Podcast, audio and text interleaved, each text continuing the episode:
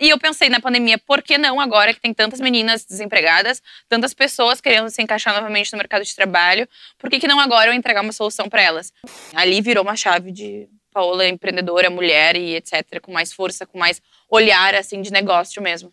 Assusta um primeiro momento tu ter um diagnóstico psiquiátrico em relação a algo.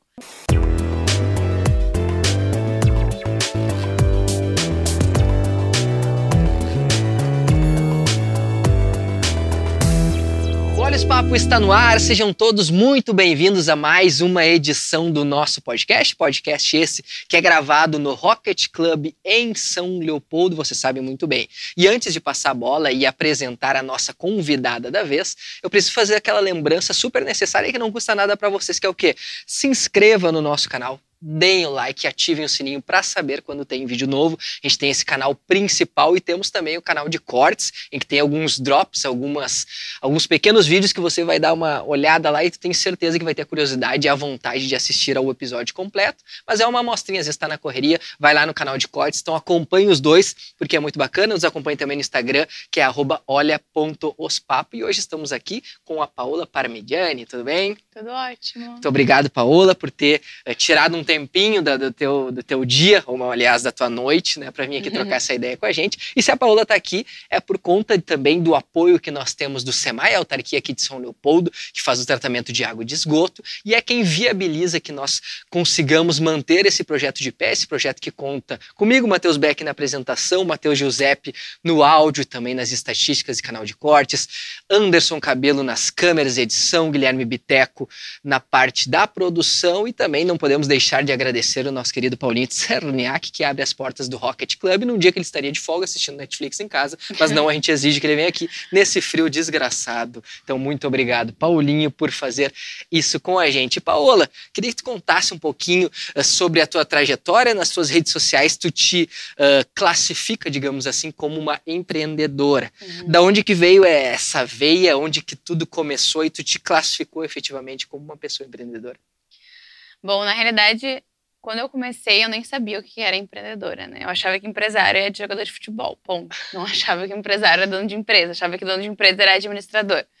Então, eu comecei a fazer isso de uma forma muito natural. É, eu sempre busquei ser independente financeiramente, de alguma forma conquistar o meu dinheiro, os meus lugares dentro de, enfim, sociedade em si, do meu trabalho. E no colégio começou essa veia mais empreendedora, sem eu saber que era empreendedora. Eu tinha aquele brick das gurias, brick das meninas, não sei quem lembra disso.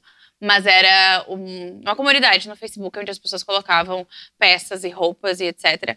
E eu, eu até achei print disso esses dias.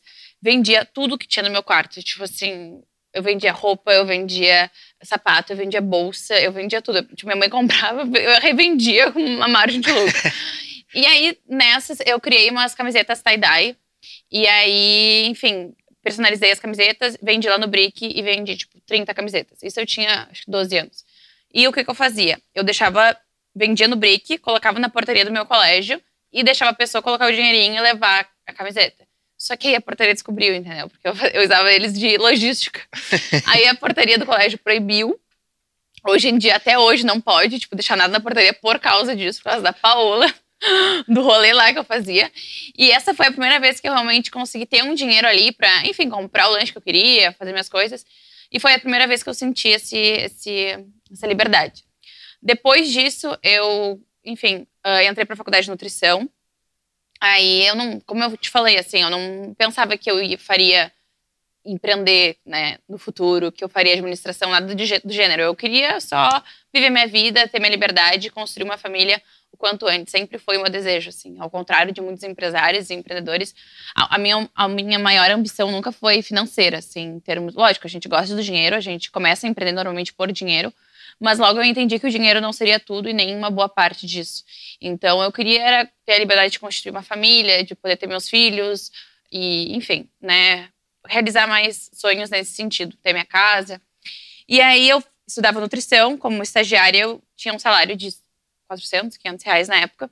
E eu entendi que eu não conseguiria atingir essa liberdade com 400 reais. Então, começou um pouco da rede social a aparecer, assim, Instagram e tal. Aí eu rodando o feed do Instagram, vi que tinha ovos de colher à venda. Tipo, a primeira vez que tava bombando ovo de colher. Eu pensei, ah, por que não? Faço nutrição, vou fazer um ovo sem açúcar, vou fazer um ovo saudável, porque, né? Tipo, vou vender para minhas amigas. E aí vendi pelo Instagram, foram 250 ovos vendidos. Eu acho que eu sempre tive uma habilidade de marketing, assim, nata, sabe? De pegar um produto e fazer ele ser muito apelativo, fazer com que tivesse valor de alguma forma. Aí teve essa questão dos ovos que eu fiz, depois desenvolvi um insumo para fazer ovos veganos, que foi o primeiro leite condensado de coco sem açúcar do Brasil. E aí o coco densado, que foi o primeiro produto B2B, né, para lojista. Depois eu vendi essa empresa e na pandemia criei a Juros de Dedinho, que é um delivery de doces saudáveis, que é muito baseado nos ovos, mas com outras receitas. Então hoje são duas empresas, a Juros de Dedinho e a minha empresa de cursos, mentorias, que é muito de eu conseguir de alguma forma é, pegar outras mulheres e ensinar o que eu não tive acesso, falar para elas que elas podem ser empreendedoras, que empresário não é jogador de futebol, que elas podem, enfim, né, uh, terem suas empresas e gerenciarem elas da melhor forma possível. E isso tá no teu DNA? Ele surge de alguma influência da tua mãe, do teu pai, dos teus parentes, amigos, ou não? É, é uma, uma qualidade, um talento muito teu que tu viu e que surgiu muito prematuro. Tu falou que tu já tinha essas movimentações no tempo de escola, né? Então, assim, Sim. assim Uh, tinha essa influência? É, assim, eu não posso ser injusta de dizer que, assim, meu pai, ele é administrador de empresas, ele teve empresas, mas meu pai foi muito ausente, né? Eu não fui criada pelo meu pai, então eu não tá, tá no DNA, entendeu? Uhum. Se tipo tem alguma coisa está ali intrínseco e com certeza agradeço a ele, inclusive por de alguma forma uma certa negligência ali na infância, mas eu acredito que eu tenho essa tese um pouco assim, que, que cara de alguma forma, pais que negligenciam filhas criam filhas muito fortes. Isso é horrível de ser falado. Mas, de alguma forma, a gente cria uma resiliência incrível, assim, sabe? E a gente aprende a se virar e a gente tem uma força, assim, uh, até um pouco mais masculina, mas não da forma machista de se falar, mas uma forma mais de vou me bancar, vou fazer acontecer, vou bancar minha família. Que, enfim, talvez se eu tivesse tido uma criação muito afetiva, Protetora. exatamente, não teria. Então, sim, talvez tenha esse lado. E, enfim, mas não foi algo do tipo, vou estimular a Paola para ser empresária. Ou vou botar a Paola uh, em tal ensino, estude sobre tais cursos. Ou, Paola, vou te explicar como é gerenciar uma empresa, como é cuidar do teu dinheiro. Não, isso não. E também talvez o fato de tu observar né, a tua própria mãe, sendo como o teu principal exemplo e ver que, pô, ela sozinha, ela consegue ter o sustento dela, ter o trabalho dela, né, chegar aos objetivos, aos uhum. sonhos dela e ao mesmo tempo te criar, te, te, fazer uma pessoa educada, respeitosa e com condições de, de também fazer isso, independentemente de ter um parceiro ou não, né? Total, é exatamente isso que tu falou, me trouxe até uma questão que ela eu, inclusive, falo sempre a frase que eu mais escutei da minha mãe é: Paola, tu não vai depender de homem nenhum, tu tem que ser independente financeiramente, tu precisa ser dono do teu nariz, porque ela era dependente financeiramente do meu pai. Então, isso gerava um, um, uma relação que era baseada em, em, financeiro, né? Não dava mais certo como casal, mas eles continuavam ali por questões financeiras. E ela sempre me disse que aquilo era injusto, e que é, não era injusto, mas era egoísta de alguma, de alguma forma com ela mesma, ela não ter se dado as oportunidades, ter largado a faculdade e tal. Então, eu honrei isso, assim, desde sempre, sabe? De ir lá, construir a, a, a minha carreira e fazer as coisas por, por conta, assim. Então, sim, devo muito à minha mãe por esse lado de ter mostrado que uma mãe solo e até uh, ser dona de casa, cara, é o empreendedorismo do cacete ser dona de casa. Porra. Porque tu investe ali na casa, ninguém te paga bem, ninguém te, te, reconhece ali dentro. Um trabalho interminável, né? Interminável. E, enfim, né? E tu gerencia aquela casa. Então, super. Agora, pensando por esse lado. E coberta de razão, a Paola lembrou que eu não falei sobre a campanha do agasalho, uhum. que está inclusa aqui no Rocket Club também no movimento, né? Essa campanha que acaba trazendo esse afago para as pessoas no inverno. A gente está gravando num dia muito frio, a gente estava falando sobre isso, Sim. né? E vai caindo a noite, vai gelando ainda mais. Agora aqui nós é 8 e meia e a situação está realmente complicada. E olha que nós estamos ainda no outono. Então, assim, eu tenho certeza que vocês têm algumas peças que talvez não estejam no uso, mas que obviamente tem que estar em boas condições porque a gente não pode doar para o próximo que a gente não usaria, né? Então tem que ter esse pensamento. Então, por favor, você que tem uma peça, que tem uma coberta, vem até o Rocket Club aqui em São Leopoldo, os endereços estão aqui embaixo, ou no movimento, também o endereço aqui que nosso querido Anderson Cabelo colocará na tela para contribuir para fazer parte desse projeto que tem sido muito bacana, tem sido muito legal e a gente quer que seja ainda mais forte e com uma participação ainda maior. Então, legal. doe os, os agasalhos, a gente está com essas parcerias e está sendo muito bacana. Nossa primeira campanha Inclusive, vamos doar o mérito para o nosso querido Guilherme Biteco, né? A gente só critica o Bitequinho. vamos elogiar essa ação que partiu 100% dele, uma sugestão dele, que fez toda a correria de buscar esses parceiros e tem sido muito legal, tem tido uma compreensão e uma, uma dedicação das pessoas buscarem. Enfim, está sendo muito bacana, muito bacana mesmo. Então, doe agasalhos. Se não for na nossa campanha também, em qualquer outra, porque isso é muito importante, a gente sabe o quanto isso é necessário. E voltando para o nosso papo, tu falou sobre a empresa Coco Densado, que era de produtos veganos, que tu não é mais proprietária. Tu vendeu ela. Eu vendi ela. Eu vendi ela. Vai fazer um ano, já, já fez um ano. Foi no, em abril do ano passado.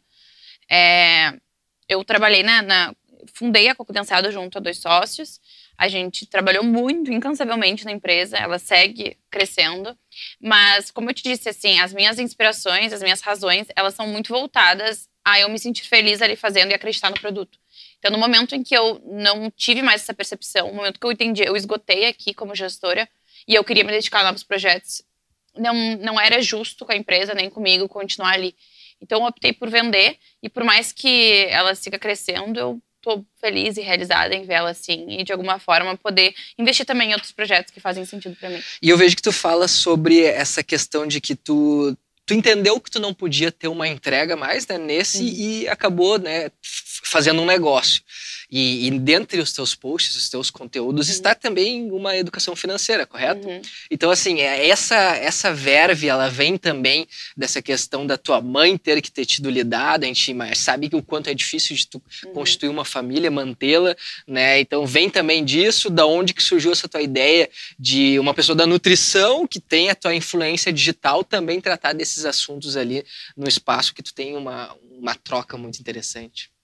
É, uh, eu sempre fui uma pessoa de, de alguma forma, ligar umas às outras, assim. Eu vejo de, que tu pode contribuir com outro projeto, uno vocês, e eu, de alguma forma, entendo onde eu posso contribuir, e dessa forma a gente vai unindo como uma teia mesmo. E, enfim, eu acho que isso me ajudou muito no meu começo, e atualmente também. É, eu não perco muita oportunidade, assim, onde eu consigo ver, de alguma forma, que as pessoas podem se beneficiar e que vai ver um benefício mútuo, eu me entrego para o projeto. E ali na nutrição foi, foi algo que eu senti isso. Bom, aqui é, é ok, mas eu não vou conseguir ter o 100% de aproveitamento que eu quero. Eu não quero continuar vendo questões teóricas, eu quero ir para a prática, eu quero me entregar aos estágios, estudar isso, quero conseguir, enfim, buscar minha independência, minha independência financeira e ali não ia ser o lugar para isso, sabe? Então, eu decidi trancar a faculdade ano passado também não tô mais cursando. Não, não, ah, não terminou. Não terminei a, a faculdade. Não terminei. E nem pretende? Assim, uh, minha mãe quer que eu termine. não, mas é que é, é uma parte da gente que foi criada para seguir uma carreira ali, se formar, fica culpada quando a gente larga a faculdade. Porque a gente pensa, cara, se eu for presa. Tava pertinho? Eu... Tava pertinho? Sexto semestre. É, tem o oitavo, então, tipo, tava é, perto. Tava perto. Mas o que acontece é que tem os estágios obrigatórios ali no final. Então eu teria que ficar seis, seis meses, quatro meses dentro de um hospital, quatro meses dentro de uma creche, quatro meses. E isso demoraria um ano. E aí eu abriria mão das empresas. E aí meu investimento que eu fiz até agora não é algo ainda que eu possa simplesmente largar as empresas e seguir a questão da, da, da carreira. Então hoje para mim não compensa, não em termos financeiros, mas até intelectuais, eu me entregar para um curso que eu não me vejo exercendo. Então, talvez se eu for fazer uma faculdade, eu vá para uma outra faculdade, que hoje também eu, assim, aprendo muito em cursos, investindo em livros com outras pessoas e que tendo acesso a isso, talvez um MBA. Isso eu sinto falta, assim, talvez se eu fizesse faculdade, fazer um MBA em algum outro assunto. Mas eu vou deixar a Paola do futuro descobrir. Hoje eu tô mais focada nas empresas mesmo. Eu acho que eu nem poderia voltar, porque eu simplesmente tranquei séculos. E sobre essa informalidade, porque tu não concluiu tua graduação, né? Uhum. E ao mesmo tempo tu trabalha na base do empreendedorismo, ou seja, nunca teve uma carteira assinada, é. nunca teve um trabalho formal. Uh, estagiei em três lugares diferentes no RU universitário, minha função era cheirar comidas para ver se estava estragado. Foi bem caótico. Cheirar comidas para ver se elas estavam é, estragadas. É, tipo assim, o RU ele tem que ter o restaurante universitário, né, da faculdade. Ele tem que ter o buffet ali disponível. Uhum. E aí a, a, comida tem que ser colocada em saquinhos para amostra. Então, eles deixam separado para caso alguém tenha alguma infecção bacteriana, é, tenha ali a comida para se estudar, né, para se analisar. E aí a minha função era abrir essas comidas depois de uma semana, se ninguém reclamava, se ninguém passava mal, eu abria as comidas, né, dava aquela cheirada e botava no lixo para ver que não estava estragado. Assim, ela, pior função. A Paula aprendeu isso na, na, na cadeira olfato 1, olfato 2. Olfato 2, olfato 3. Por isso que ela não quer faculdade, aquela puta da cara, né? Mas sério, me pagavam 300 reais pra fazer isso. Tá bom. Tá bom. Só pra tá cheirar, bom. né? É, pra ir até agronomia, assim, gastava mais de ônibus, com, enfim, do que no, no estágio. Mas foi ótimo para eu entender o funcionamento de um restaurante universitário. Aí depois eu estagiei numa loja de produtos naturais, que foi a empresa que me abriu 100% os olhos, assim, pro nicho que estava em ascensão, pro quanto as pessoas entravam e gastavam altos tickets ali, para ver os produtos, os gaps que faltavam. E depois eu estagiei numa faculdade de, de ligada à saúde também, Instituto PGS. Mas carteira assinada, quando eu ia ser efetivada, eu optei por não seguir no estágio e empreender realmente. Tu estava falando, não tem nada a ver com, com, o nosso assunto, mas tu falou sobre concluir uma, uma graduação e, e ter uma cela especial na prisão. E eu fiquei matando aquilo. O Guilherme, que é formado em, tá se formando em Direito, vai ser o cara a nos resolver. Não tem um lance que, que isso é, é, um, é uma... Não é que seja uma mentira, mas depois que tu é julgado, é cela comum, né? Não tem um lance assim? Que é, então, é... Como é que adianta. é? Tipo se eu assim, for presa, então, eu não vou para ela... Não, tu vai de qualquer jeito. Mas assim, se tu tivesse um diploma, tu, tu, teria uma cela especial durante somente um período, certo? Depois de julgada e culpada. Gente, que babado. Tu ia pra, é, não, não adianta muito. Então, assim, é só. Ah, então eu não vou é formar só, porra nenhuma. É, não, não adianta. É só um alíviozinho por, por alguns instantes. Então, no fim das contas, vai te fuder igual. Então, Sim. melhor, o ideal é não cometer nenhum crime. É, o ideal vai ser correto. O ideal claro. seria ser correto. E falar em, em cursos e informalidades, vamos voltar para o papo aqui sobre cursos, informalidades e afins. Uh, quando tu fala sobre a faculdade não te entregar isso, e a gente já discutiu isso com outros convidados também, né? Porque ela existe um network, eu acho que é importante. Eu sou formado em jornalismo e me gerou muitas boas relações uhum. nesse sentido, que até geraram empregos e oportunidades, uhum. tanto para mim quanto para outros contatos. Eu concordo contigo, também gosto de ser esse cara da teia, de ter, né, assim, ah, de Conexão. saber sempre ter alguém na manga, assim, de ah, se alguém ah, preciso de um cara que faça não sei o quê. Porra, eu tenho um amigo, ele é bom uhum. pra caralho, eu boto minha mão no fogo por ele, pode chamar. Eu acho muito legal tu ter essa possibilidade. E eu creio que a faculdade, ela, ela proporciona que tu abra um pouco mais teu leque. Mas tem também a oportunidade através de outros cursos, né, diversos. E tu é uma pessoa que possui também, né, esse tipo. Quais são os cursos que tu oferece, o que tu faz, ou até mesmo quais que tu já fez no sentido de, de aprendizado, assim, e que te levou de repente a um a um start de, poxa, eu preciso Sim. colocar em prática. Até sobre a faculdade, o que eu penso, tá, é que a faculdade não é um problema. O problema é a idade que tu entra na faculdade. Porque com um cara com 19 anos, eu não quero que eu vou aprender sobre a teoria do blá blá blá blá blá. Hoje na faculdade eu ia ser outra pessoa. Aí eu tenho noção de networking, aí eu tenho noção de conexão, aí eu tenho noção de pra onde eu quero chegar, eu tenho mais conhecimento de mim mesma. Agora com 17 anos, tu decidir pra onde que tu vai, se é URG, se é PUC, se é pra puta que pariu, se não faz sentido. E, e, teoricamente definiu o que tu vai fazer pro resto da tua vida. Tudo bem, é assim, a gente sabe que depois tu, tem, tu pode fazer outros, outros caminhos, mas, Sim. pô, é, é uma, uma, decisão muito importante, né? Então eu acho, até assim, acho super errado quem fala faculdade, não tem nada com nada, tem que largar a faculdade. Eu acho super contra isso. Porque, enfim, é uma instituição de ensino que tem seus inúmeros méritos. Porém, é a idade realmente que eu acredito que, que não, não faz sentido. Sobre os cursos, tá? O que, que eu desenvolvi foi a metodologia que eu senti falta quando eu comecei. Então, eu. Primeira vez que eu fui. que eu entendi que eu estava empreendendo, eu fui procurar embasamento teórico sobre isso. Ah, ok, então como é que eu coloco um código de barras num produto? Ah, como é que eu vou fazer um pitch venda? Como é que eu vou me portar perante um lojista? E eu não encontrei nada que usasse a minha linguagem, que falasse a minha, a minha forma, né, de. Não a minha forma de falar, mas uma forma mais acessível não encontrei mulheres falando sobre isso, muito menos jovens. Então, assim, é, foi praticamente um deserto do Saara em termos de, de conteúdo. E eu pensei na pandemia, por que não agora que tem tantas meninas desempregadas, tantas pessoas querendo se encaixar novamente no mercado de trabalho, por que, que não agora eu entregar uma solução para elas? E eu estava construindo a Juro de Dedian, que foi minha segunda empresa. Então eu documentei toda a abertura dela, documentei todo o processo em um curso. E aí elas conseguiram acompanhar em tempo real esse processo Inclusive, tem aulas minhas no YouTube contando sobre essa função de, ah, gurias, o meu payback vai ser, acho que em tanto tempo, vou investir tanto. E hoje ver a Juro já com dois anos, faturando o que já está faturando por ano. Então, eu consigo até rever minha jornada, assim. Aconselho todo mundo que quer empreender, documentar. Porque é muito legal, né? Tu jornalista deve saber até melhor do que eu. Eu viro e mexe, pego o vídeo e gravo gente, nossa, tô aqui fazendo tal coisa. Porque eu sei, ah, daqui a pouco vou vender um curso, vou vender uma mentoria, vou usar isso no pitch, vai, vai dar a conexão. Ah, tu faz pra ti mesma, não, sem divulgar. Pra mim mesma. Pra mim mesma, pra que eu possa ver meu processo, pra que eu, daqui a pouco, no momento de insegurança e de medo, eu abra esse vídeo e veja que em outros momentos eu também senti que deu tudo certo, ou que me fudi, acontece. Ou que também depois eu possa vender alguma coisa utilizando aquilo. Oh, muito interessante. Sabe que tu, tu, falou sobre. Claro, a gente tem essa, essa coisa, eu tenho de fazer o costume de, de fazer algumas anotações, isso tem ideias ou pensamentos de colocar isso no papel, mas pro, pro nosso lado, e aí eu vejo que é um problema, um somatório de coisas.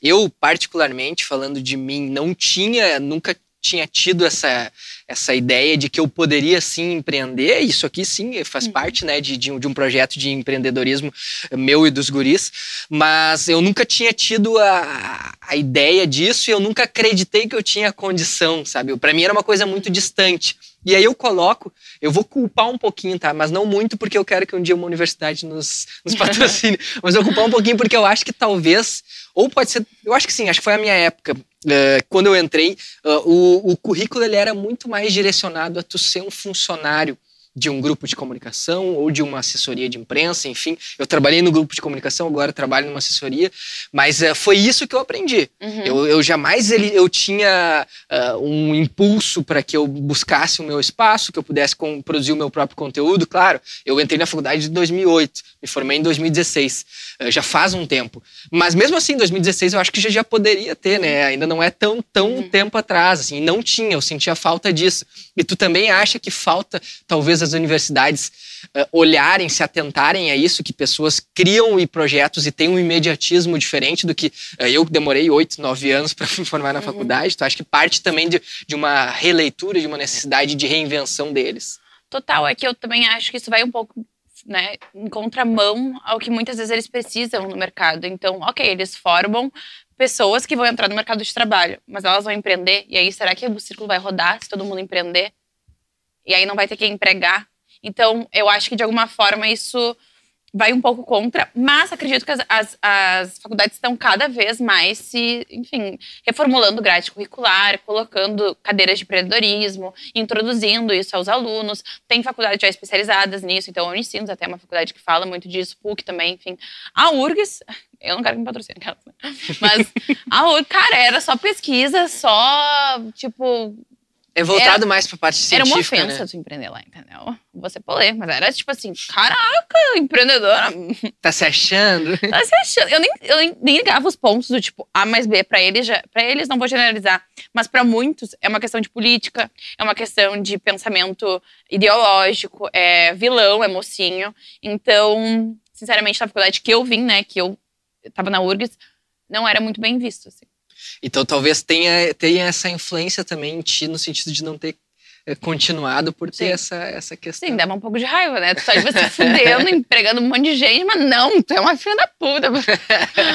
claro. E assim, a, a, gente falou sobre. Que merda. Oh, meu, eu tento me regrar, mas eu falo muito e assim. E pode falar palavrão? Pode, pode, pode, ah, tá. pode. Eu falei, tá que merda. Mas, enfim. que merda, né? Palavrão que perto de tudo que eu tô falando. Eu tava sobre. Eu não, não, me lembro com quem eu tava falando esses dias sobre um debate. Alguém falou que uh, merda não era palavrão, mas bosta era. Ai. Mas eu acho que nenhum dois dos são. dois. Né? Acho que nenhum, né? Ah, merda, tipo. Uma, uma criança. Tu acha? Não eu sei. Acho, né? Uma criança de dois Talvez, anos. né? Não deve ser legal ver teu filho. Bah, que merda. Que merda, com dois anos e nove meses, como o caso da minha filhada. Ah, acho não, não, acho que não, acho que não é o ideal. Mas falando sobre a, a vida, sobre palavrões, quantos você utiliza no dia a dia? Não, eu vejo que tu também é. Tu te considera uma influenciadora digital? É que assim, eu acho que todos nós somos influenciadores, tá? Então, todo mundo, hoje em dia, todos nós temos potência de influência digital. Eu, por exemplo, estava criando hoje mesmo uma campanha lá na Juros de Dedinho que eu quero enviar um flyer em todos os pedidos, onde quem abrir os stories e der um feedback sobre a empresa vai ganhar tantos por cento de desconto. E aí, o meu sócio falou: Ah, será? Porque eu, eu acho que não vai valer a pena, né? Porque aí todo, a pessoa vai ganhar desconto várias vezes. Eu falei, cara, ele pode ter 600 seguidores, ela pode ter 500 seguidores, mas são 500 pessoas tendo acesso a juros de dedinho que daqui a pouco não teriam, não são da nossa bolha. Então, com a força do Instagram, eu acredito que todos nós somos influenciadores. E que por essa razão a gente tem que se destacar quem realmente trabalha e monetiza o Instagram tem que se destacar de outra forma.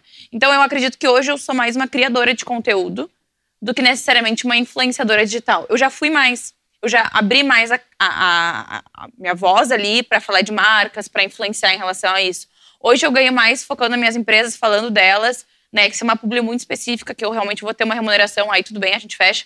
Mas se não, eu prefiro fazer networking, falar de forma espontânea e agir de uma forma mais a Vila, Viva a Vida, assim, mas, mas tu abre também, às vezes, uh, páginas da, da, tua vida, assim, né? Tu tem alguns destaques, a questão da, da própria tua mãe, assim, que tu passou por um, por um período de, uhum. de uma luta contra o câncer, uhum. uh, sobre outras questões particulares uhum. tua. Então, assim, isso tu, tu pausou, foi um momento, ou é alguma coisa que quando surge tu, tu divide com as tá. pessoas? Tá. Eu não compartilhei isso, foi uma coisa, a doença da minha mãe, até ela, até ela se curar, não, não compartilhei isso. É, foi bem no momento em que eu tava abrindo o CNPJ da Coco Densado. Então foi assim: abri CNPJ em uma semana de diagnóstico. E a minha mãe era, tipo assim, é ainda tudo na minha vida. Então foi o momento que eu pensei, cara, vou largar a empresa. Não deu uma semana. Eu falei, como que eu vou focar na empresa, né? Eu, eu fazia faculdade, eu estagiava, eu produzia de madrugada. E muitas vezes minha mãe fazia quimioterapia, então dava pico de febre, eu tinha que ir pro hospital. Durante o dia ela vomitava muito, eu cuidava dela. Então foi super exaustivo.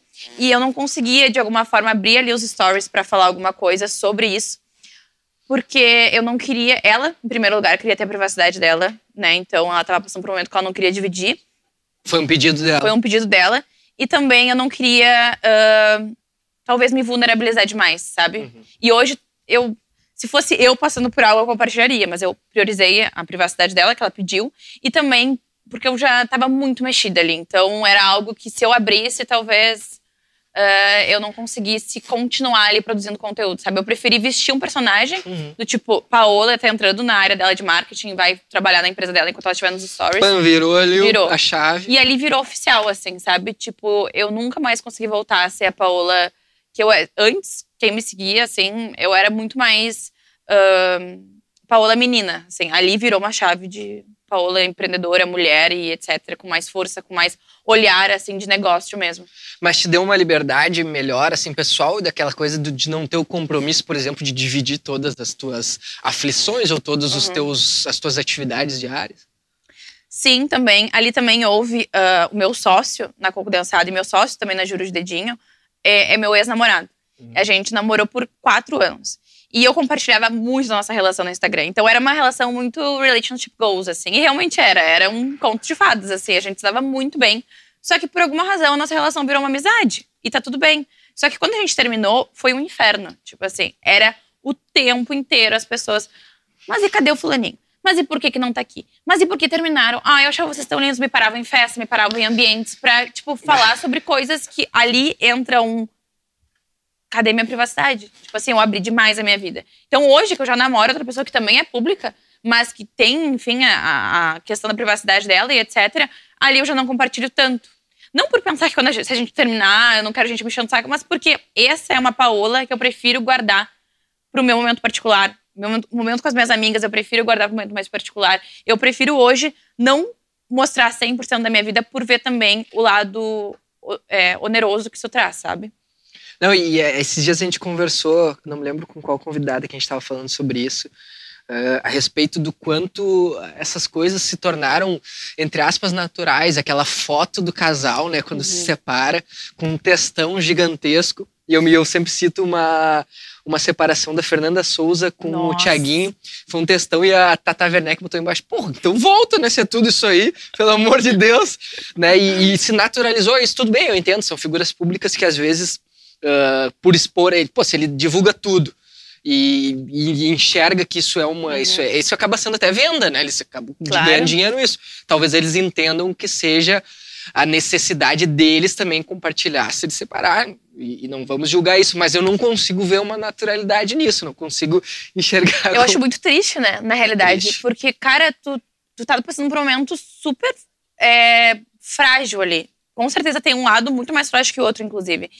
E tu ter que expor isso, tu ter que ler comentários e tu ter que ler suposições. Só que eu acho que o que pega esses pronunciamentos, que eu acho que o que me pega também é, tá, terminaram. Aí outro cara vai pegar uma mina, ou tipo, eu vou pegar um cara, ah, tá traindo. Então, uhum. eu acho que é isso que pega a pessoa pública. Daqui a pouco, uma página de fofoca tirar uma foto, expor e tu passar por algo que tu não é, entende? Talvez seja mais. Pra registrar, sim. Pra registrar um rompimento, é. tipo, a partir de agora estou solteiro, e é mas isso. Não, mas não tira o fato de que a partir dali todas as fotos que ele publicar pode não ter nada a ver. A pessoa volta com Nossa, arroba, não sei o que, que inferno e que deve ser isso. vários casais que, tipo, que terminam, a gente tem essa impressão, né? O William Bonner ele faz Bernardo, eles terminaram há quatro anos, eu acho. Eu ainda não esperei o término deles. tipo, eles estavam tão match juntos. E isso é algo muito fantasioso na nossa cabeça, na real. Eu, eu confesso aqui para todos que eu tenho um lado B que gosta de umas bizarrices, como por exemplo de férias com esta.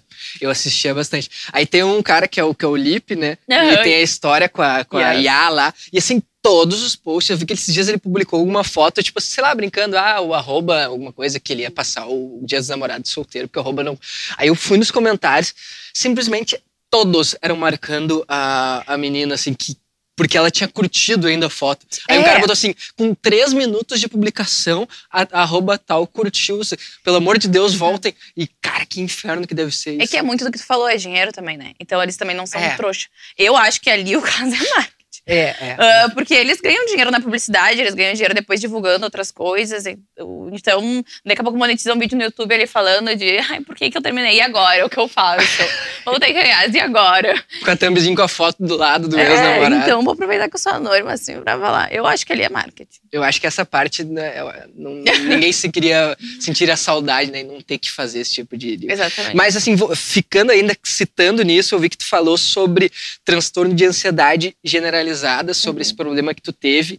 Nossa, e, mas e, estudou mesmo. Ah, a gente estuda, a gente estuda. Então, assim, essa ideia foi no sentido de. E eu acho bacana essa coisa do influenciador. A gente antigamente via essa palavra como um vilão, né? Uhum. Nossa, a pessoa é influenciável. É. E, mas é, é bacana, tu, às vezes, tu te enxergar ali, ou tu ver que tu talvez esteja passando por isso e que não é o fim do mundo. Esse foi o teu objetivo? Ou foi uma coisa muito mais natural em divulgar, em dividir essas situação que tu passou? É, por exemplo, eu tive diagnóstico, vai fazer oito ou nove meses. Eu não compartilhei quando eu tive diagnóstico.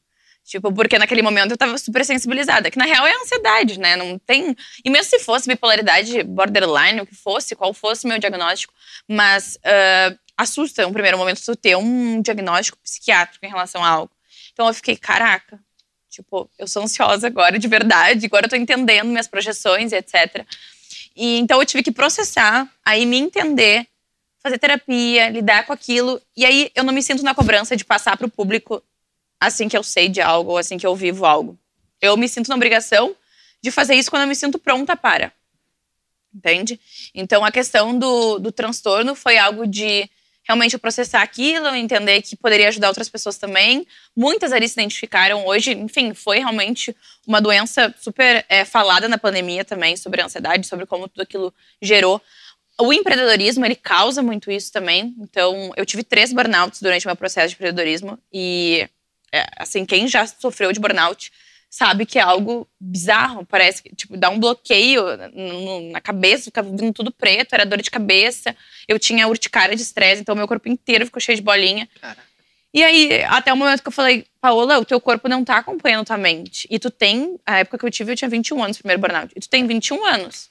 Com, tu acha que tu vai durar até quando? Tu quer ter filho? Ok, tu começou a empreender pra ter uma família. Tá, e aí tu vai ter um filho, mas tu vai estar tá estressada. E aí tu vai morrer com 50 ou antes, porque tu vai estar tá atarefada, vai bater um carro, vai fazer. Sabe como. Esse, aí a minha ansiedade começou a fazer uns cenários mirabólicos na minha cabeça. Mas eu entendi que não, entendi que eu não queria isso para mim. Vi alguma, algumas formas de é, diminuir esse, esse, essa ansiedade e compartilhei com elas. Então eu trouxe uma solução também, né? Ah, você está ansiosa, então você pode fazer exercício, você pode procurar ajuda psicoterapêutica, você pode usar medicação, que não é o caso do meu caso hoje, mas você pode. Então, um, um diagnóstico, ele não é um. Ah, não, é isso e pronto e acabou. Tu aprende a lidar também. E né? tudo bem pensado no sentido de, pô, eu, pelo que eu vejo, e, e acho que não é por acaso que tu tenha sucesso no ramo do empreendedorismo, tudo é muito bem pensado antes de expor, né? Toda, todas as questões. E isso também, e teve essa parte de aconselhar e teve essa parte também de, de, de tentar encontrar, tu teve retornos e feedbacks de pessoas, uhum. poxa, eu tava passando pelo mesmo, ou imagino Sim. que tem. É, isso é a parte mais legal, assim, né, da, do Instagram, da rede social. E por, algum tempo eu percebi que reduziu. Assim, quando eu comecei a vender muito no Instagram, monetizar demais, a minha conexão com elas reduziu. E eu senti muito isso, porque é, não é assim, falso da minha parte dizer que eu me sinto próxima delas. Então, lógico, quando tu compartilha algo, tu espera algo em troca. E até isso tem que ter cuidado, né? Da, questão da, do vício no retorno, no like, no direct. Se tu não postou algo e não teve retorno, é porque tu não é bom. Enfim. Então, eu cuido disso também, mas ao mesmo tempo eu gosto de ter ao menos um pá, me identifiquei, sabe? E eu recebi nesse dia vários relatos de meninas que foram diagnosticadas também, ou que sentiam ansiedade e iam buscar talvez esse diagnóstico ou não. É, outras que foram recém, né, começaram com medicamentos, estavam sentindo algumas, alguns efeitos colaterais, enfim, me perguntando como que foi. Então teve essa troca, foi muito legal. Mas nesses assuntos também psicológicos e até outros, eu prefiro sempre passar para um profissional, sabe? Porque é algo que eu, Paola, vou até ali, vou até uma amiga falando contigo. Agora, eu questões muito específicas, eu prefiro, ah, não, procura um, um, terapeuta, procura um psiquiatra, que eu acho que vai ser melhor para ti. Tu falou que, que tu teve esse diagnóstico há oito, nove meses. Uhum. Então, realmente é algo muito, muito recente. Em todos os teus exercícios para tentar entender que tu, até chegar a isso, tem esse aspecto pandemia. A gente já teve aqui uh, pessoas, inclusive um, um, programa que eu achei um dos mais, um dos uhum. muitos legais, assim, que é a Lisa Guerra, que é estudante de psicologia, e ela faz uma análise de séries, de personagens, de filmes. Ela tem um canal super bombado aqui no, no YouTube, muito legal mesmo. E ela falou sobre isso, de trazer analogias, né? E ao mesmo tempo de, tipo, ela é uma, uma especialista, assim, mas falou sobre o quanto, uh, inclusive no período da pandemia, muitas pessoas passaram a acompanhar mais o conteúdo uhum. dela, né? E tu crê que, que possa ter sido isso, possa ter sido muito. esses elementos, que, que, esses gatilhos, assim? Muito, muito, muito. É, a pandemia ela fez a gente bater de frente com nossos maiores medos. Né? Então, em termos financeiros, em termos de família, de morte, de vida. E com certeza isso teve vários gatilhos em relação a mim. Eu empreendi muito na pandemia. Então, eu criei três, fechei, vendi uma, criei três e já fechei outra. E, assim, e sabe, a minha vida rodou muito. E, e, num curto período de tempo, e ao mesmo tempo com, com a minha a, a, parte social muito limitada. Eu morava num apartamento muito pequeno, num loft com meu namorado. Então, assim, era tudo super apertadinho, a gente ali dando conta de tudo. A gente aprendeu a morar juntos. A gente, ele pediu em namoro. Uma semana depois foi lockdown. E eu não podia voltar para casa, porque tipo, meus, eu morava com meus avós. Não morava sozinha. E eu não podia voltar para casa porque eu tinha que trabalhar. E aí, como é que eu vou levar Covid pros meus avós? Então foi tipo assim, me pediu em namoro, agora é casamento. Tipo, não tem, entende? Não tem mais volta. Não tem mais volta. E coitado do Ariel, a gente ficou ali ah, até o, o até dezembro se aguentando e depois a gente terminou, porque, tipo assim, não tinha como, entendeu? A gente terminou, depois voltou, porque teve que dar um break ali, que a pandemia foi foda, conviver e etc. Então, tudo isso teve os seus. O, enfim, as questões que geraram, assim, como um todo. Mas eu sou uma pessoa ansiosa desde que eu nasci. Tipo assim, não foi a pandemia que fez esse cenário. Assim, eu me construí assim mesmo, de, de forma de pensar. Na, no empreendedorismo isso me ajuda, né? Porque eu tenho uma, uma ação muito rápida. Então aparece um problema, eu busco uma solução. É, se der uma merda, eu vou lá e resolvo. E, e esse ímpeto de, de velocidade vem muito da ansiedade de tu buscar soluções. Por outro lado, né, traz aquela questão de tudo se precipitar, de ser impulsiva e etc., que são os outros pontos mais negativos. Eu, a gente trouxe aqui a Leonora, que é uma influenciadora digital, é modelo, também é empreendedora, tem uhum. as empresas dela, e ela é casada com o Rafael Sobres, jogador de futebol. Então eu sempre brinco assim quando a gente vai falar sobre a relação, digo, vai começar um momento o Fuxico, Léo Dias, Tititi, uh, como é que é? Eu, eu tô velho, né? O tempo do Fuxico, como é que é os nomes? Goze, do gossip dia, do dia. É, essas uh, Gina Indelicada do dia.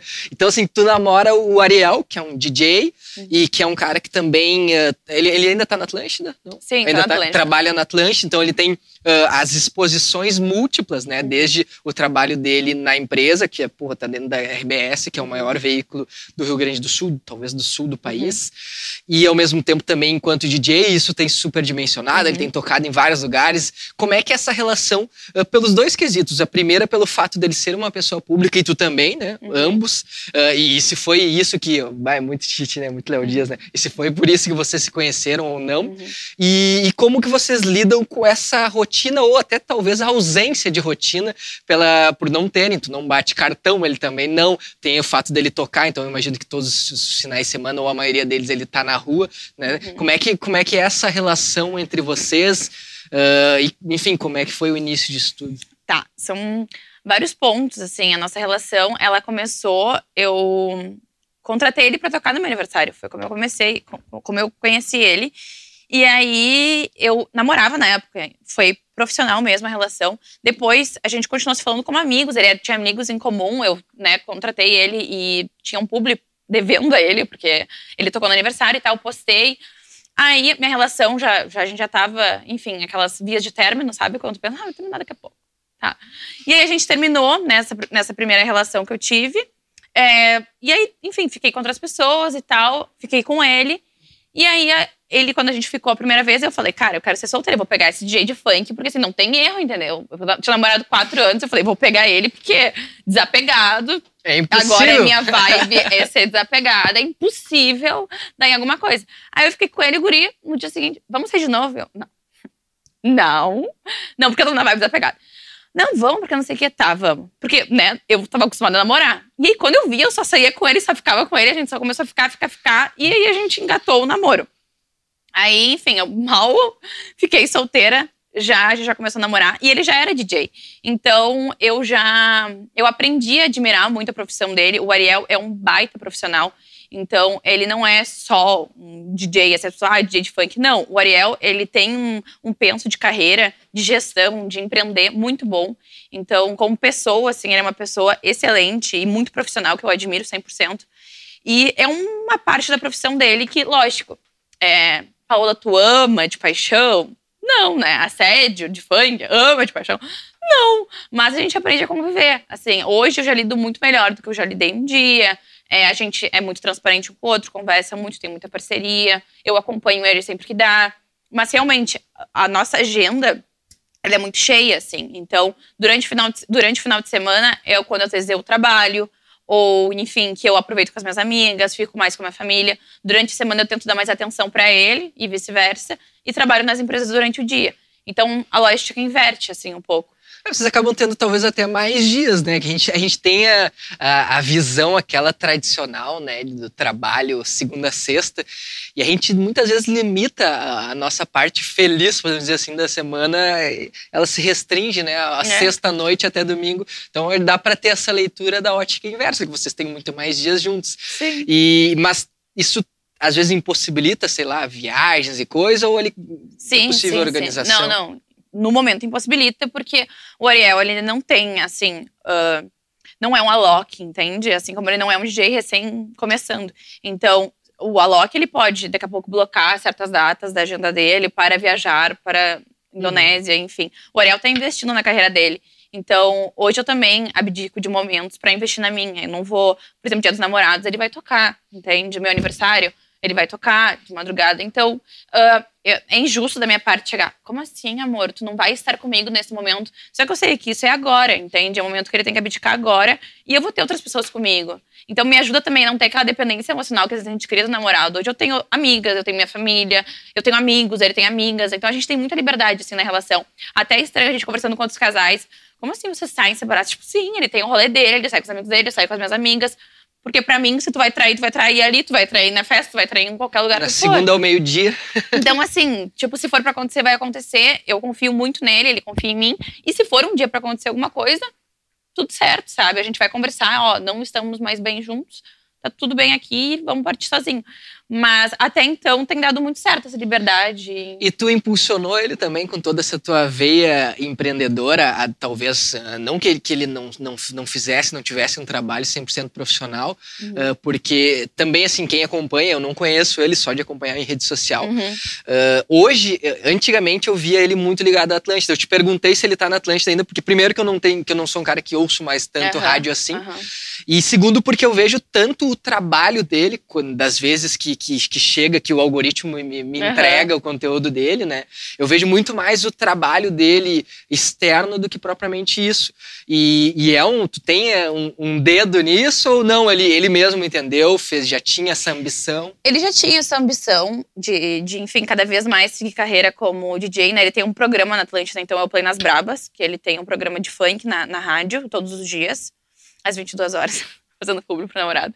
Mas, enfim, é, ele não, de alguma forma, ele não, ele não pensava na rádio a longo prazo, porque ele fazia parte de, de vídeos, etc., né, da rádio, de propagandas, e ele não via isso a longo prazo, ele via a carreira dele. Mas acredito que sim, né? A gente troca muito, a gente conversa muito, então a influência, ela é mútua, assim, o casal se ajuda muito, a gente discute muitos pontos, muita gente fala, ah, uh, não tem que conversar de trabalho com o namorado e tal. Cara, eu acho o contrário. Se a gente gosta de um assunto, se a gente debate bem sobre isso, é isso que nos faz gostar um do outro. É isso que nos faz é, se, se admirar. Vou falar de sexo o tempo inteiro, de beijo. Não, tipo, isso não mantém um relacionamento, sabe?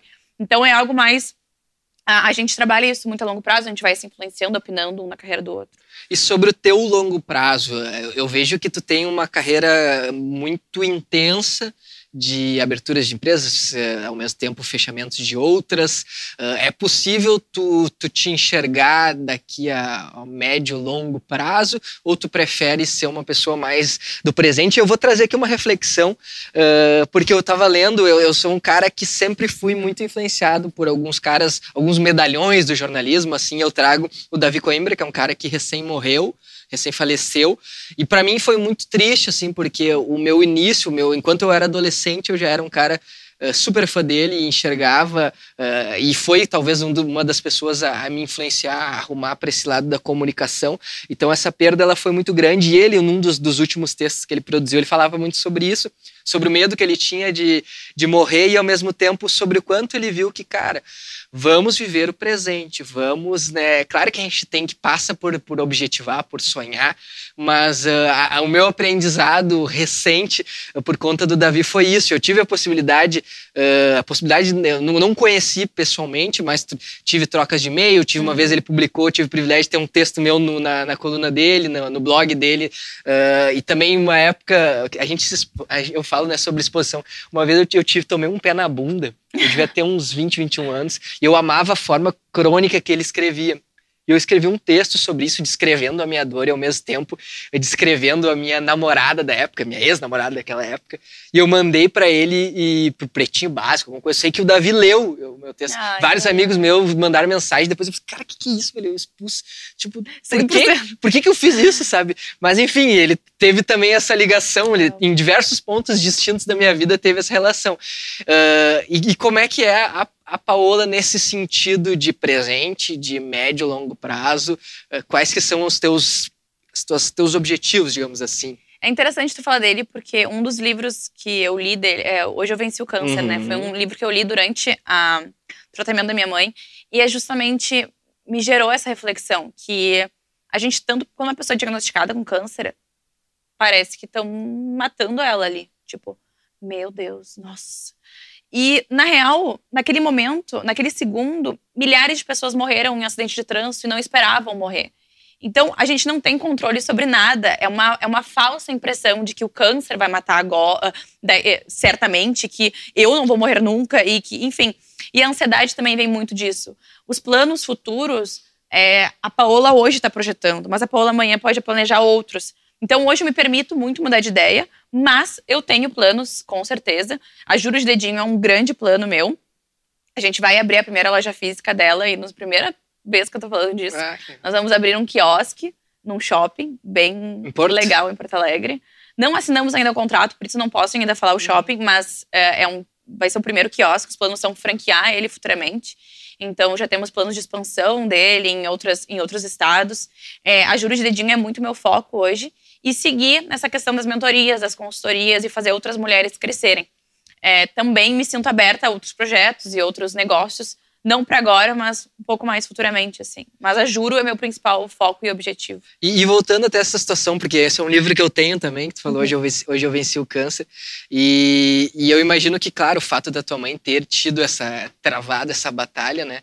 Uh, também tenha mexido contigo nesse uhum. sentido de aproveitar mais, tu te tornou ainda mais intensa no, no teu uhum. presente, assim, por conta disso? Uh, sim, sim. E de alguma forma eu me tornei mais é, racional. Eu era uma pessoa muito iludida, assim, de alguma forma com a vida, sabe? Ah, como uma pessoa. Minha mãe sempre foi uma pessoa muito boa, vegetariana, corria maratona e teve um linfoma aos 50 e poucos anos. Mas como? Eu me questionava, mas como? Né? Uma pessoa boa vai ter essa. Como eu, que, desejo o bem para todo mundo, nunca fiz mal a ninguém, ela também. Por que, que uma doença dessas aparece no nosso caminho? Como é que pode levar minha mãe agora? Né? Se existe alguma coisa, eu sempre fui muito crente em universo, em Deus. Aí eu já me revoltei. Se existe alguma coisa, como é que isso acontece? E aí, a, a doença em si foi um, uma ferramenta tão transformadora para minha mãe. Minha mãe hoje é outra pessoa. Ela saiu de um relacionamento tóxico. O cabelo dela já tá na bunda. Ela, enfim, voltou a ser tudo na vida se encaixou de alguma forma que aquele diagnóstico, e foi um diagnóstico muito sério, porque o tumor tinha 17 centímetros. Nossa Então não foi um câncer está no começo, foi um tu está com câncer. E está muito sério. Então, é, o momento que. Imagina, tu tá num consultório, alguém. Eu tava do lado dela, te dizer esse diagnóstico era sempre eu e ela. Foi como se eu também tivesse sido diagnosticada, é como se eu também tivesse sido. É, convidada a refletir sobre a minha vida como um todo. Então eu fazia muitos planos, eu era uma pessoa muito sonhadora, eu queria ter uma família, eu queria fazer assim, assim, assado. E ali eu me questionei, mas quem tu é agora? O que tu está fazendo hoje pelo teu presente? O que que tu pode hoje contribuir para suas alunas, para tua empresa, para ti como pessoa, para os outros ao teu redor? A gente nunca sabe, enfim, é clichê, mas a gente nunca sabe. Aquele Rodrigo do Big Brother, cara, o que, que foi aquilo? Agora eh, apareceu no Fantástico, graças a Deus, de novo Tipo, pode ser eu, pode ser. Eu nunca botava Por um, um detalhe, talvez ele tá aí. Ele tá aí, exatamente, tem a nossa idade, sabe? É. E eu nunca boto cinto no banco de trás, agora comecei a colocar. É uma reflexão que cabe a nós jovens que somos tão convidados a viva intensamente, viva a vida. Não é só uma vez, vou me drogar mesmo, vou beber mesmo, vou, vou, vou abusar disso aqui, vou, né, do álcool, enfim, vou trair mesmo, né? Mas e aí? Tipo, e o amanhã ele vai chegar, sabe? Então, ou não vai chegar, ou dependendo vai da sua chegar, atitude. Né? Exatamente. Ou tu vai ser interrompido agora pelo teu Viva la Vida. E essa responsabilidade eu adquiri muito naquele momento, sabe? Foi bem, bem transformador como um todo. É, eu, eu, é um misto, né? É um misto de tu viver o teu presente, mas entender que, que passa por ele também tu ter um amanhã. Exatamente. exatamente. e, e, uma coisa que eu acho legal, é, é, que eu acho bom e ruim, eu não gosto, assim, é, tem, tem explicações técnicas, eu já li sobre isso, mas eu confesso que eu não lembro. Mas eu não gosto muito desses conceitos de tipo assim, estou lutando contra tal coisa, porque parece que uh, se tu não conseguir ou se tu vir a, a ter algum uhum. problema mais grave, tu perdeu. E não, poxa, eu não consigo enxergar alguém mais vencedor do que o Davi que era um cara que tinha uma expectativa de vida de seis meses uhum. e sobreviveu mais de dez Nossa. anos. Então, assim, cara, esse cara, tem uma coisa que não aconteceu com ele, foi derrota. Exatamente, é que nem uma pessoa que fala, eu desisti da minha empresa. Eu não concordo com essa frase. Assim como uma pessoa que está lutando contra uma doença não desistiu dela porque morreu. Não houve isso, não houve uma fraqueza. Houve uma luta constante. Em algum momento, o teu corpo ou a tua consciência falou: daqui para lá eu não consigo mais. E que e tá talvez. Tá bem. E talvez te tirar do sofrimento seja, inclusive, uma vitória, né? Exatamente. Ele, ele passando por situações como ele descreveu nesses, nessas no crônicas recentes. Ali, né? né? Que, poxa, ele disse, ele estava tinha uma época fazendo um programa que ele tinha que no intervalo se deitar e ficar em posição fetal das dores que ele sentia que era uma coisa indescritível. Então, poxa, foi uma vitória ele não ter que passar por isso. E foi muito louco que a, a Kelly Matos, uh, procurem esse, essa, essa crônica da Kelly Matos, que ela falou, ela descreveu o velório dele, falou as pessoas que estavam lá, e pegou assim, e ela termina falando assim: a fruta, até me arrepiei aqui de lembrar, a fruta não cai longe do pé, porque o filho dele, o Bernardo, que tem apenas 16 anos, conversou com ela e falou muito sobre isso, assim, ah, que bom, eh, eh, meu pai era um cara que defendia muito, eu não lembro exatamente os termos, defendia muito essa coisa da vida, e no fim ele teve esse alívio, ele teve essa, essa vitória, essa tranquilidade, porque ele tinha chopp, né, que ele era um cara que sempre falava dos chopps cremosos, e, e o, pô, um filho, olha, olha a maturidade, que é, um, é diferente, eu acho que também tá aí no DNA todo o talento dele, e o Guri com certeza vai, vai seguir esse, esse plano, e o Guri conseguiu ter essa maturidade de ler que, poxa, pai dele, cara. O guri com apenas 16 anos perdeu a referência, mas ele entendeu que foi melhor, que foi um Claro. descanso, que foi bom não só para ele, como também para todos ao redor que estavam sofrendo e, e eu creio que seja consumido junto, né? Uhum. Mas enfim, era só uma, um parêntese que eu acho que era faz importante muito a gente sentido abrir. também, né? A gente até comparar um pouco com essa questão do empreender e, enfim, da dor que isso pode estar envolvendo. Houve muitas pessoas, né, que empreenderam na pandemia e desistiram depois da pandemia porque não conseguiram seguir as empresas, enfim. Não é desistir, ao meu ver. Pra mim, a, pior dor, a pior desistência é nem começar, entendeu? Ah, porque eu tô com medo. Cara, quem tentou, quem eh, fez a primeira venda ou tentou incansavelmente fazer a primeira venda, quem bateu ali um faturamento X, já venceu pra mim, entende? São pequenas vitórias ao longo da tua vida que tu vai comemorando. Eu sei que tudo na tua cabeça tem vários pequenos momentos de vitória. Enfim, empreender também tem isso, sabe? E nós temos, falando sobre todas essas classificações e coisas que nos, a gente se identifica, nós temos um quadro aqui que se intitula Olha Isso, Olha Isso Nada Mais É, eh, que uma indicação do nosso convidado sobre algo que, ah, não gosto de usar a palavra rótulo, classificação, mas é algo assim, é que pensa na Paola, tu enxerga ah, nisso ou nessa experiência ou nessa coisa, e a gente já teve indicações múltiplas de se conheça melhor, de vá numa terapia, de assista um filme tal, de assista uma série tal, de viagem, de que que, que tu poderia indicar para o pessoal que está te olhando naquela câmera ali, no olha isso, isso é muito a Paola, isso te, entre aspas, define. Eu sei que a gente é muito mais complexo, mas uma, uma- uma- um primeiro momento, uma primeira, a, a capa do teu livro, que a gente Nossa, sabe que tem muitos pergunta. capítulos, mas que Caraca, possa te definir. como um giro de dedinho. eu acho que é o que melhor me define no momento. É, os doces da Jura, eu acho que hoje me definem muito bem. Ah, ah, difícil, muito difícil. Mas pode ser, ela, ela carrega toda a tua experiência, desde É, da acho- tua alimentação, que reflete na tua saúde, reflete na tua expansão de, de um conceito que está por detrás dessa, dessa vida, né? Que tu toma. Tu é vegana ou vegetariana? Não, não, nenhum. Nenhum nem outro. Eu só aí. sou uma pessoa que tem Agora uma me- oportunidade ali. Ah, que louco, agora me surpreendeu, porque Mas tu falou da tua mãe, achei que tu era também. Não, minha mãe é. e Ela Ah. ama, ela me xinga até hoje que eu como carne. Ah, é. Mas eu vou aderir, vou aderir em algum momento. Ah, tu mas, não, mas tá no, tá no teu. tá no tá- caminho. tá no teu eu fui caminho. por três anos. Mas... Ah, pô, isso é bastante. É, não desisti, né? Como eu falei, mas. ah, enfim, aquelas questões de Uhum. B12, não sei o quê, eu não sabia regular minha alimentação direito. Ah, é, porque é uma coisa também não pode simplesmente se Sim. largar, tem que ser bem pensado. Mas a minha sócia da trabalhar. Coco Densado era, é vegetariana, por isso que a empresa também é Ah, vegetariana. Entendi. Mas então, assim, o teu olha isso é o siga o conceito e as ideias do arroba eu, eu, Eu, juro de eu dedinho. juro de dedinho. E Então- busca terapia também é bom. Gostei Terapia- dessa. é, a, te- a terapia já foi indicada aqui. Eu, eu sou um cara também utilitário e que super. Testemunha de terapia. Testemunha de terapias. Eu tenho testemunho de Jeová, tenho testemunho de terapia aqui.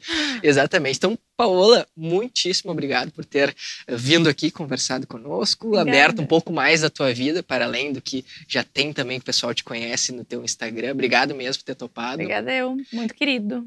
Obrigado. E te convido também a vir aqui trazer o Ariel também nesse Claro. bar, um dia que ele está aberto, a partir das quartas-feiras. O Rock está aberto. Depois a gente vai fazer um tour aqui para te Uhum. conhecer as demais dependências. É um ambiente muito legal, o Rocket Club aqui em São Leopoldo, que abriga os nossos programas. E também preciso agradecer ao SEMAI, a autarquia aqui de São Leopoldo, que aposta no nosso trabalho, que confia no nosso trabalho, esse trabalho que é feito por mim, Matheus Beck, por Anderson Cabelo, por Matheus Giuseppe, por Guilherme Biteco. São diversas mãos para fazer esse trabalho todo aqui disposto. Peço que quem veio até aqui não tem desculpa, tem que se inscrever no nosso canal, dar um like, ativar o sininho. São pequenos gestos que não custam nada para vocês, que nos ofertam um certo uh, feedback importante e que faz com que a gente consiga continuar no nosso projeto trazendo pessoas interessantíssimas, como o caso da Paola aqui. Então, obrigado a todos que vieram até aqui. Contribuam também com a nossa campanha do agasalho. Temos aqui o endereço que o Cabelo botou novamente aqui do Rocket Club e também da Movimentum. Doe o agasalho, doe a cobertor. Isso é muito importante para esse período que acomete o nosso Rio Grande do Sul, principalmente. Você sabe muito bem, toda segunda-feira, a partir das 20 horas, vídeo novo aqui no Olhos Papo. Obrigado a todos que estiveram conosco até aqui. Até semana que vem. Valeu!